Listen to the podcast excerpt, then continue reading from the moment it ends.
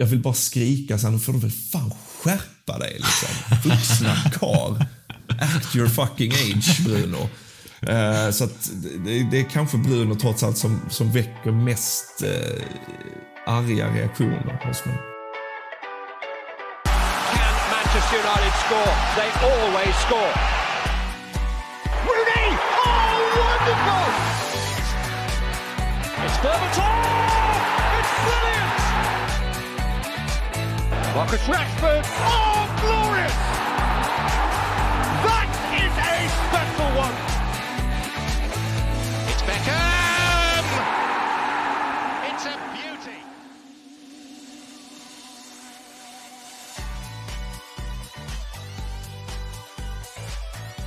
Känn er sådär asvarmt välkomna till ett nytt avsnitt av United-podden. Podcasten som du inte visste att du längtade efter. United-podden görs i ett stolt samarbete med både den officiella supportklubben MUS och United-redaktionen på Svenska fans. För andra avsnittet i rad har vi den stora äran att presentera en gäst. United-podden välkomnar stolt Sportexpressens och Kick and Rush Manchester City-supporter Petter Landén. Hur bra är läget? Eh, Läget är bra, läget är jättebra. Jag har eh, inga, inget eh, större att klaga på faktiskt. Hur är det själv? Fan vad skönt att höra. Det är bara bra. Det, känns ju lite märkligt att bjuda in någon från andra sidan här. Hur känns det för din del att sitta här i fiendeland? Jag har ju medverkat i lite så här olika, både Liverpool och United-poddar eh, tidigare och eh, det slutar alltid med att City tappar poäng i efterföljande match.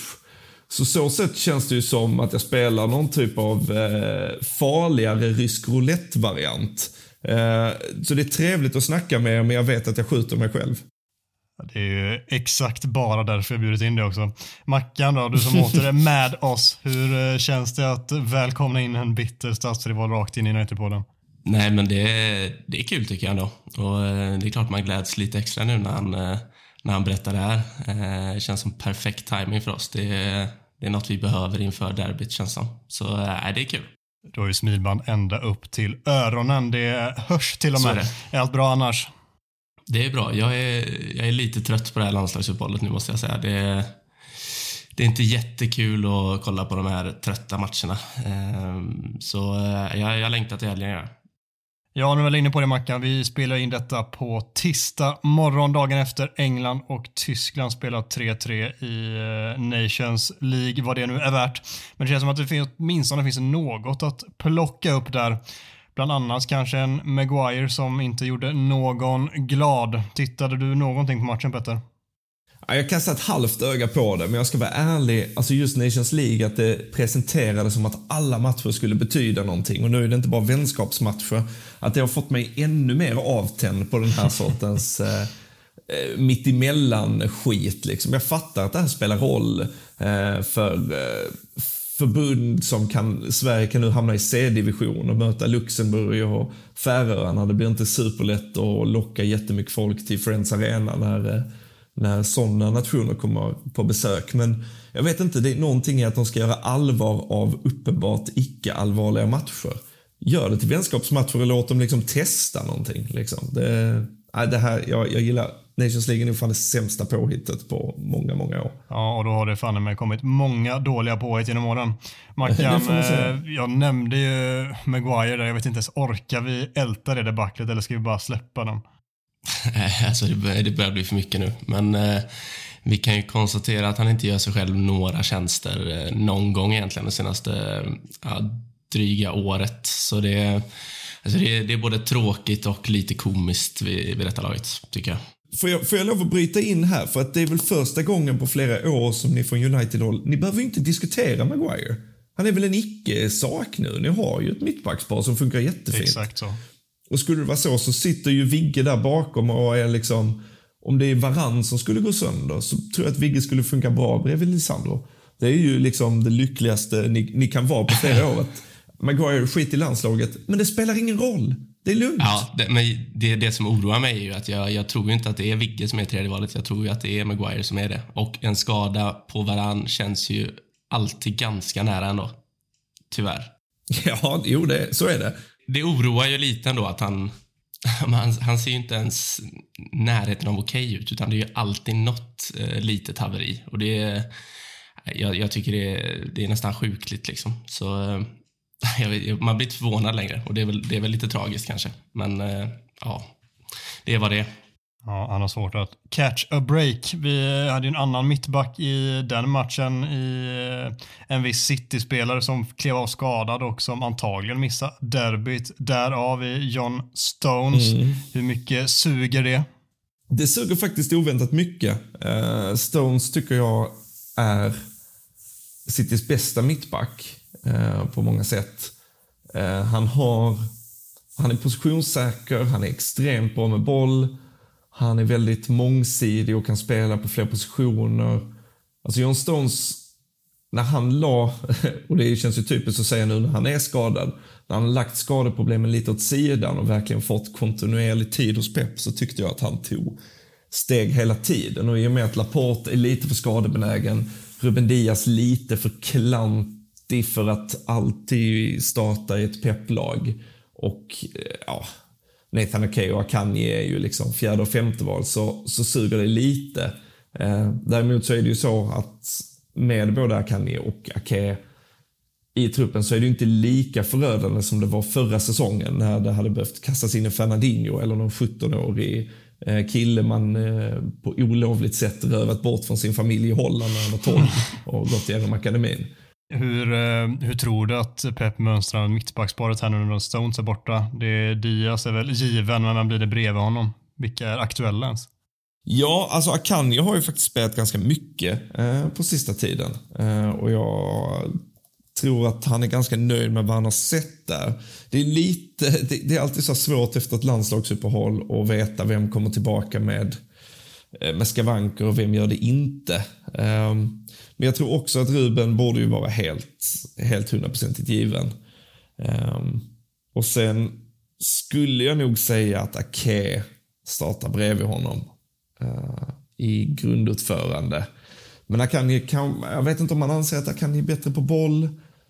Nej, jag, jag säger Ruben och Ake om, eh, om uh, de kommer hem hela båda två. Vad är, vad är status på Laporte? Ja du, eh, Allt är lite oklart eh, faktiskt. Eh, nu, ehm, det är så marigt med den här ehm, säsongen också för att ehm, det är VM som hägrar liksom mitt i. Den senaste rapporten är att han närmar sig return. men det är, det är ju så himla, vad ska man säga, godtyckligt. Mycket baseras på att han lagt upp en Instagram-bild med två timglas. Liksom. Ja, okay. Så fan vet. Fan vet. Eh, jag tror inte han är redo för start i derbyt. Det känns som en lite för tung match för att han har varit borta så länge eh, och kliva in direkt i. Så därför tror jag på Ruben och okay. Spännande. Vi ska prata mer City snart, men du får hålla dig Petter. Innan det så tänker jag att vi ska diskutera lite Manchester United.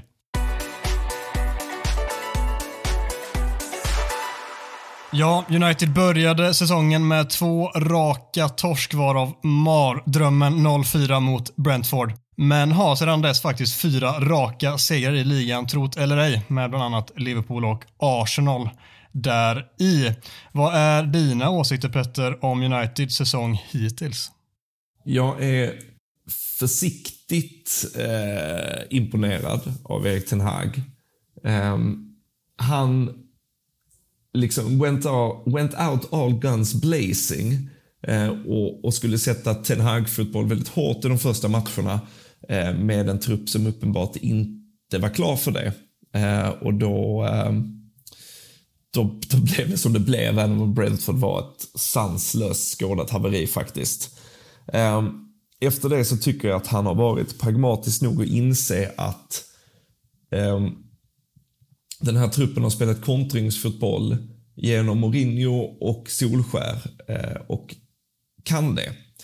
Bra, då gör vi det som de kan bäst och låter dem göra det de kan bäst.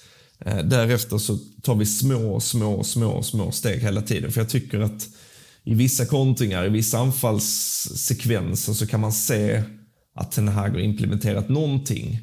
Ehm, men stundtals ser det ju också ut som, alltså Southampton-matchen tyckte jag var så här, ja, visst det slutar med 1-0-seger, men är jag imponerad någonstans? Egentligen inte. Um, någon gång, det, det, har jag suttit och diskuterat i min egen podd också, någon gång kommer ju Tenag behöva släppa upp det här på riktigt. Uh, och, och, och, implementera sin idé fullt ut. Uh, och då kommer det ett nytt liksom, avgörande moment. Klarar truppen nu? Um, och kanske. Eh, det börjar se bättre och bättre ut. Ehm, och jag är, jag är imponerad av, han, han är en fotbollsfilosof men han är tillräckligt pragmatisk för att inse att jag måste ge mig själv och truppen tid att jobba med det. Ehm, så här, nu, nu, nu låter jag mycket negativ, men jag tror på allvar att det här är första gången på väldigt många år som man som jag tycker att man som United-supporter kan känna lite framtidstro på allvar. Eh, Solskär var en eh, förvaltare på något sätt. Eh, skulle hålla truppen nöjd, skulle ta tillvara på den individuella kvalitet som fanns så gott han kunde, men det var ju aldrig någonting han kunde utveckla. Eh, och Mourinho är ju en vinnare här och nu. Eh, nu finns det ju ändå, eh, tycker jag, en reell möjlighet att man kan utveckla någonting väldigt bra på sikt. Just det, där tycker jag är det mest intressanta, att det är faktiskt en tränare som har eh, gått in med tanken att på sikt utveckla ett lag som ska bli någonting väldigt bra och att vi det är en typ av tränare som har kommit in och eh, försökte, som du är inne på i början, kanske lite för snabbt implementera den typen av fotboll som han kanske i grund och botten vill se United spela. Men det kanske också var eh, rent nödvändigt för honom att se hur långt eller nära ifrån den här truppen är att kunna spela den typen av fotboll i dagsläget och det blev ju en käftsmäll gånger två. Han har fått backa bandet lite, inser vad truppen klarar av och jag tycker han har gjort det väldigt smart sedan dess. Eh, sen blir det jätteintressant att se om han kan med ens den här truppen, hur han kommer kunna ta steg med den. Frågan är vilka steg han behöver innan han eh, behöver byta ut vissa pjäser i laget eh, för att kunna ta nästa kliv.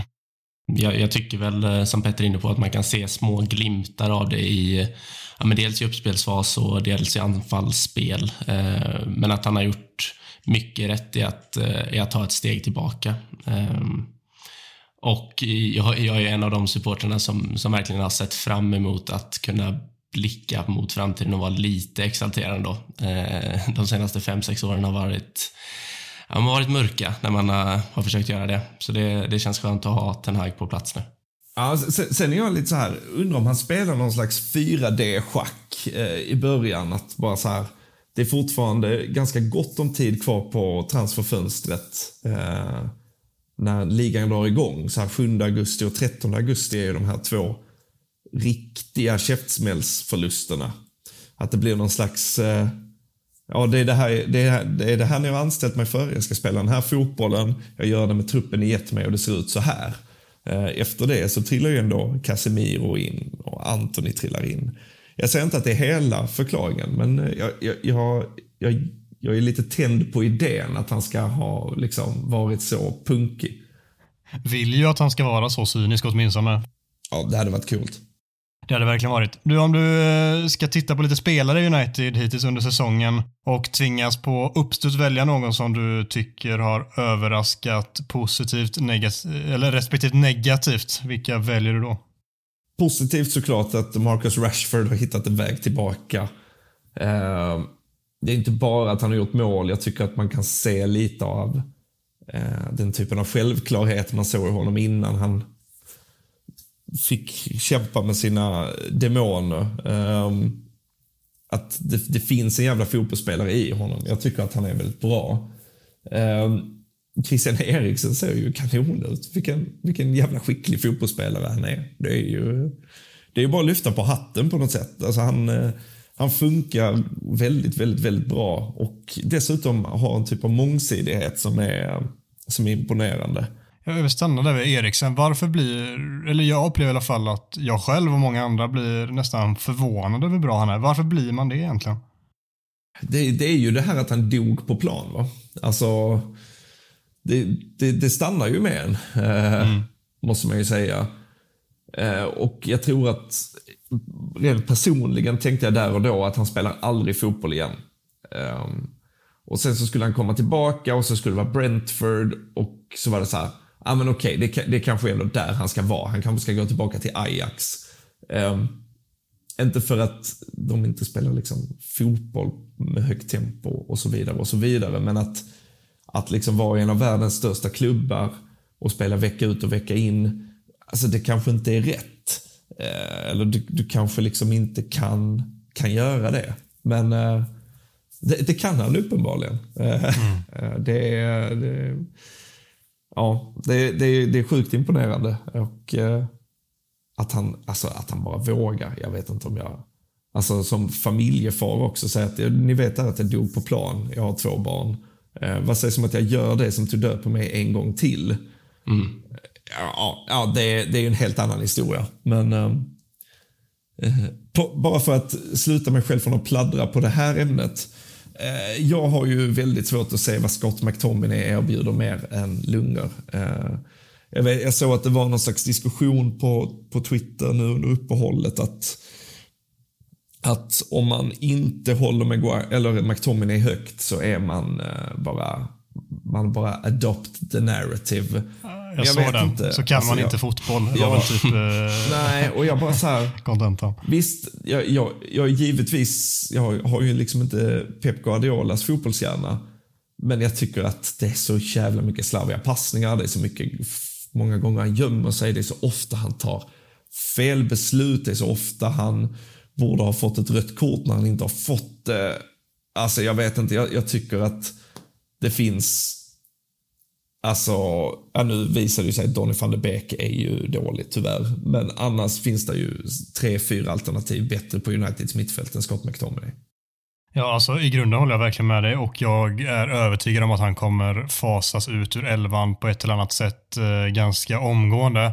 Men jag tycker i de här fyra, framförallt Premier League-matcherna där vi eh, har, ja, men de fyra raka vinsterna här, så har han varit eh, alltså förvånansvärt bra och det är klart att då har man ganska, eller i alla fall jag, ganska låga förväntningar på honom. Jag tycker till och med att han har varit mer än bra i de matcherna. Så jag har förstått att han har fått fortsätta spela och liksom att Casemiro har fått ta lite längre tid på sig att komma in i laget. Men det är ju ingen tvekan om att eh, McTominay inte ska vara en startspelare i detta Ten Hag United eh, på någon form av mellan till lång sikt. Nej, så är det ju. Den, eh, den tråden på Twitter är ju eh, det är ändå stor humor.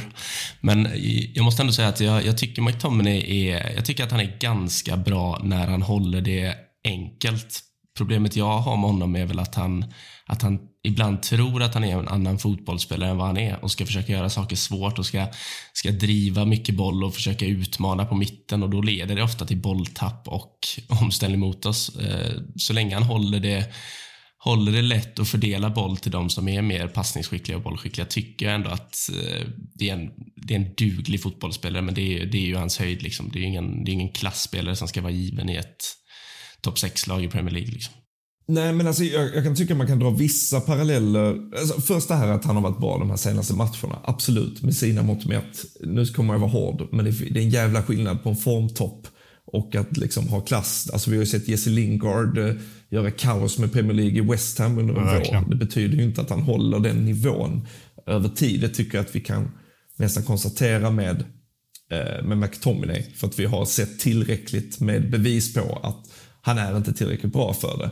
Eh, däremot tycker jag att man kan dra vissa paralleller till, nu tycker jag att Jordan Henderson är en bättre fotbollsspelare i grund, men har också sina begränsningar. Och när han i Liverpool ett tag eh, ombads egentligen göra för mycket, att han skulle adoptera någon typ av Gerard light-roll, då blev han den här enorma säkerhetsrisken på något sätt. Sen ändrade Klopp hans roll lite, tog egentligen bort ansvar från honom och lät honom spela till sina styrkor lite som han har gjort med McTominay här. Och då finns det ju eh, kvaliteter att utnyttja och det tror jag man fortfarande kan ha i McTominay. Jag tror det finns matchbilder där han är helt rätt att kasta in.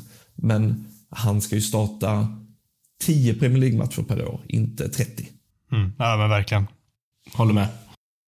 Du, har du någon annan spelare du vill lyfta upp här på någon som har eh, överraskat negativt eller som du inte tycker har hållit måttet under eh, säsongsinledningen i United? Eller ska vi kliva vidare? Nej, alltså då, då, är det liksom, ja, Donny van de Beek tycker jag har varit dålig eh, när han har varit med. Eh, Harry Maguire lika så. Det är väl värt att lyfta fram att Diogo Dalot ser bra ut. Eh, han funkar ju jättebra på högerbacken.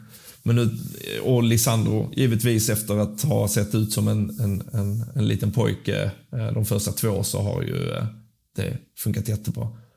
Um, men nu tycker jag att jag har nästan tagit upp halva laget här så att vi får gå vidare. Får, får, jag, fråga, får jag fråga dig Petter, bara en snabb fråga. Eh, vad, vad är dina tankar om eh, de Gia? Alltså jag, jag tycker att det är helt fel att David de Gea står i United. Jag tycker att han är en bra skottstoppare, det har han alltid varit.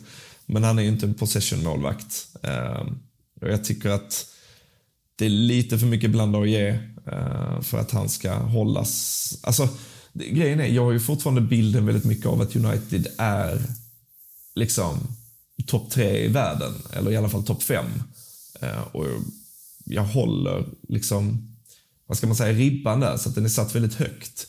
Ehm, och då tycker jag inte att det sker framåt är rätt målvakt att satsa på. Jag säger inte att Dean Henderson skulle vara det heller. Men jag tror att de behöver definitivt en annan profil på målvakt framåt eh, om Ten Hag ska sitta kvar. Helt enig. Du som eh, rivalsupporter så förutsätter jag att du har mm, åtminstone en spelare att lyfta upp på följande fråga. Vilken eller vilka United-spelare ogillar du mest av sportsliga anledningar? Alltså öppna målet, som annars skulle ställa frågan öppen, är ju liksom välja en Ronaldo eller Greenwood av förklarliga skäl, men eh, mm. av sportsliga anledningar. Eh, men, och du menar som nu aktiv liksom? Ja, exakt, i nuvarande trupp.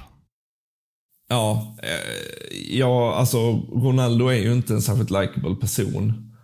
Eh, det får man ju säga. Eh, och jag har ju eh, klara minnen fortfarande över hur han gjorde fullständig slarvsylta av ett eh, ganska mediokert Manchester City i eh, slutet, mitten på 00-talet. Mm. Eh, jag har väldigt svårt för Bruno Fernandes också. Mest för att han är en sån jävla gnällbörd. jag har aldrig gillat, aldrig gillat dem så här jag, alltså, jag, jag vet inte. Alltså, Jesper Grönkär, om ni kommer ihåg honom. Fan vad han gnällde hela tiden. Och jag, alltså jag förstår att det är någon typ av vinnarskalle. Alltså Sebastian Larsson är ju också ett jättebra exempel. Eh, man tar till allting man kan. Man klagar och gör sin röst hörd i alla situationer. Men jag vill bara skrika så här, nu får du väl fan skärpa dig. Liksom. Vuxna karl. Act your fucking age, Bruno. Uh, så det, det, är kanske Bruno trots allt som, som väcker mest uh, arga reaktioner hos mig. Det, alltså, vi har ju pratat om det tidigare. Det, är en sån spelare som man verkligen förstår att andra lagsupportrar hatar.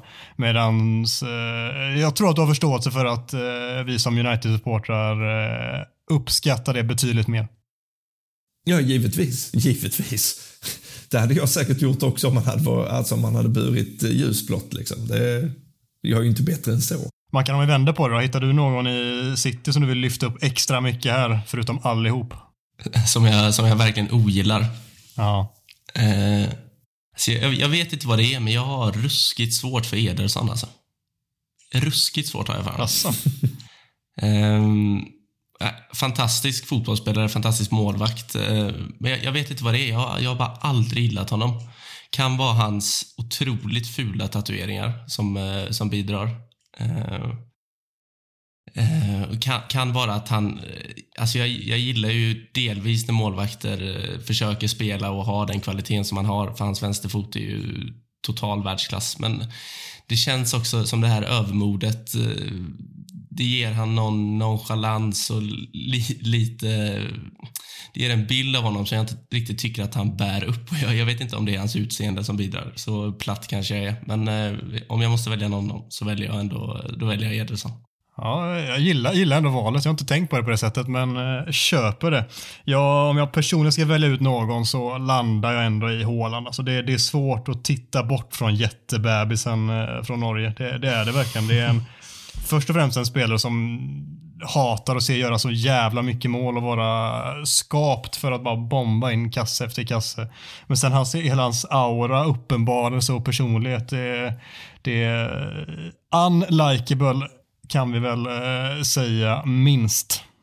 Alltså jag kan ju bara hålla med. Alltså, han är ju en unlikable person. Han är ju knappt mänsklig. Um, så att jag, jag, förstår, uh, jag förstår aversionen mot Håland. Jag kan typ fatta det lite med Ederson också, för att han har ju... Uh, jag tror också det har med den otroliga halstatueringen.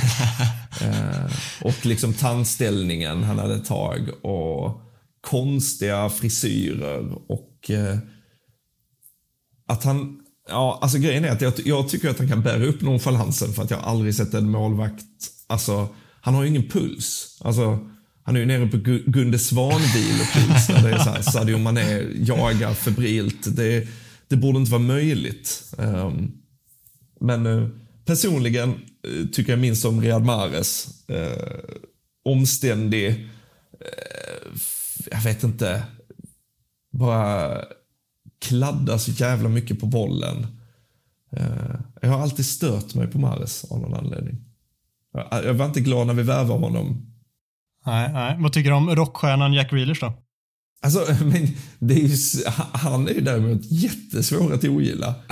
eh, tycker jag. Alltså, han är ju fan happy-go-lucky, någon jävla kille från eh, pissområde i Birmingham som är jättebra på att trilla boll och tycker om att dricka öl. Jag vet inte, alltså så han är... Både han och Phil Foden är ju så här trashiga engelsmän som, som fått en fotbollsmässig gåva eh, och det är jag väldigt svag för. Så det är ju nästan mina favoriter skulle jag säga. Vi ska glida över och prata lite mer om City. Ni ligger inför helgens släpande omgång tvåa, en poäng bakom Arsenal med lika många matcher spelade. Vad tycker du om eh, Citys säsongsinledning? Eh, jag är väldigt, väldigt, väldigt imponerad. Eh, det ska sägas att Alltså, givetvis finns ju liksom alla världens blodspengar eh, bakom och eh, världens kanske fo skarpaste fotbollshjärna som leder det. Ehm, men det har ju ändå varit lite av en revolution i klubben. Det var väldigt mycket tunga försäljningar. Eh, nya ansikten som skulle skolas in. Ehm, och det har funkat, inte bara bra, utan ruskigt bra. Uh, givetvis är det ju fuskkod att ha Håland och dessutom De Bruyne skadefri. Um, men jag tycker att allting ser så himla självklart ut och även när de liksom uh, går på nit. Alltså, det krävs så himla mycket. Alltså Newcastle i den 3-3 matchen gör ju en helt sanslös bra insats. Eh, uh, Saint-Maximin är så förödande bra som han är. Fyra, fem gånger per år när han är helt ospelbar. Ehm, de leder 3-1 och ändå så är det bara det här maskineriet går liksom inte att stoppa. Ehm, och jag, jag trodde ju att Haaland skulle vara bra, men inte 50 mål den här säsongen bra, som han ser ut just nu. Ehm, så att, alltså ja, ja alltså man, man, man, ska passa sig väldigt noga för att det är en konstig säsong med ett VM mitt i och allting. Men jag, jag har svårt att se vad som ska rå på det här. Framförallt när eh, Liverpool har fått den fiaskoartade starten på säsongen de fått. Eh, för jag tror inte att Arsenal håller kaklet ut. Eh, Chelsea är en för konstig, konstigt fotbollsexperiment. United United inte där. Liverpool, ja de... Ja, de behöver kämpa om de ska ha den minsta suck. Det känns 100% som Citys titel redan nu. Tyvärr. Det är bara att hålla med. Jag, jag har svårt att se något annat lag rå på City. Men Petter, kan det, kan det ändå oroa så här? Försvarsspelet har ändå sett lite svajigt ut eh, i vissa situationer. 0-2 underläge mot Palace som ni ändå vänder. Newcastle-matchen nämnde du. Är det försvarsspelet som, som kan oroa dig lite? Alltså både och. Eh, grejen är att det här är ju på många sätt egentligen inget nytt. Uh, United under Solskär straffar ju City flertal gånger genom att göra precis det man ska göra. Ha en skicklig och snabb ytter och isolera Citys eh, försvarare i en mot en-dueller. Då kan du straffa City flera gånger om.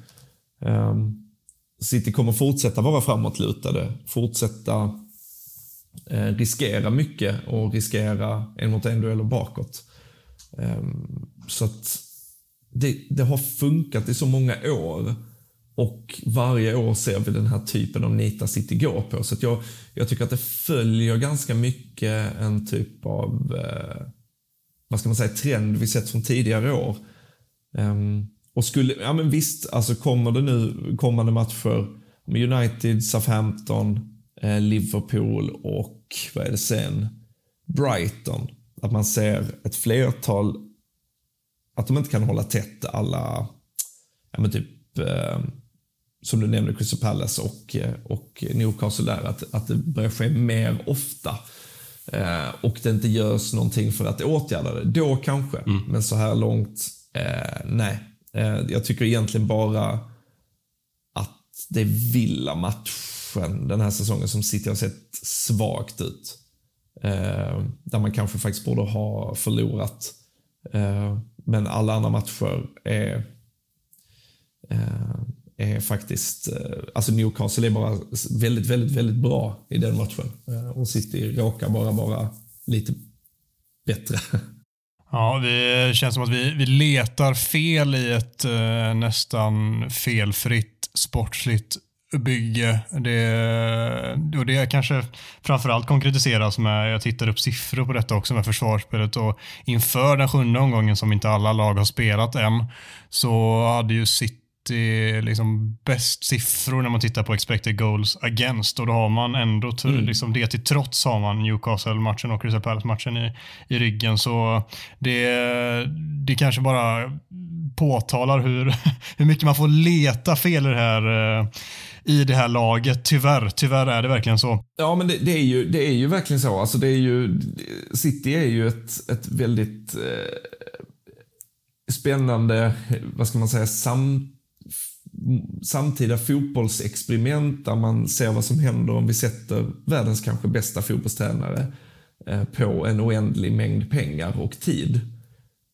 Då, eh, då kan det bli så här. Alltså, för de siffrorna har vi ju sett, Eh, undantaget Liverpools titelsäsong, eh, så är det ju egentligen så det har sett ut. City har alltid högst expected points, högst expected goals, nästan alltid lägst expected goals against.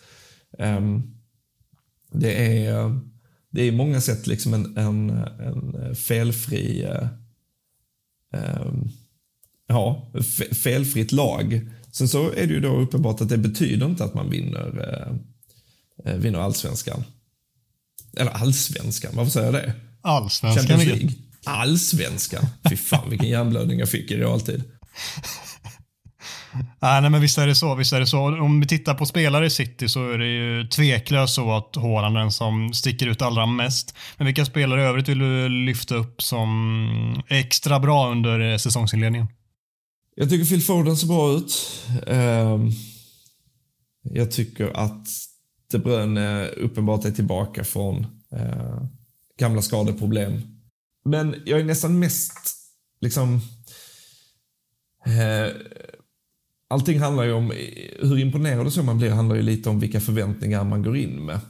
Eh, och nu har han liksom egentligen bara spelat biroll hittills, men jag tycker varje gång eh, Julian Alvarez har fått speltid så tycker jag han ser ruskigt, ruskigt bra ut.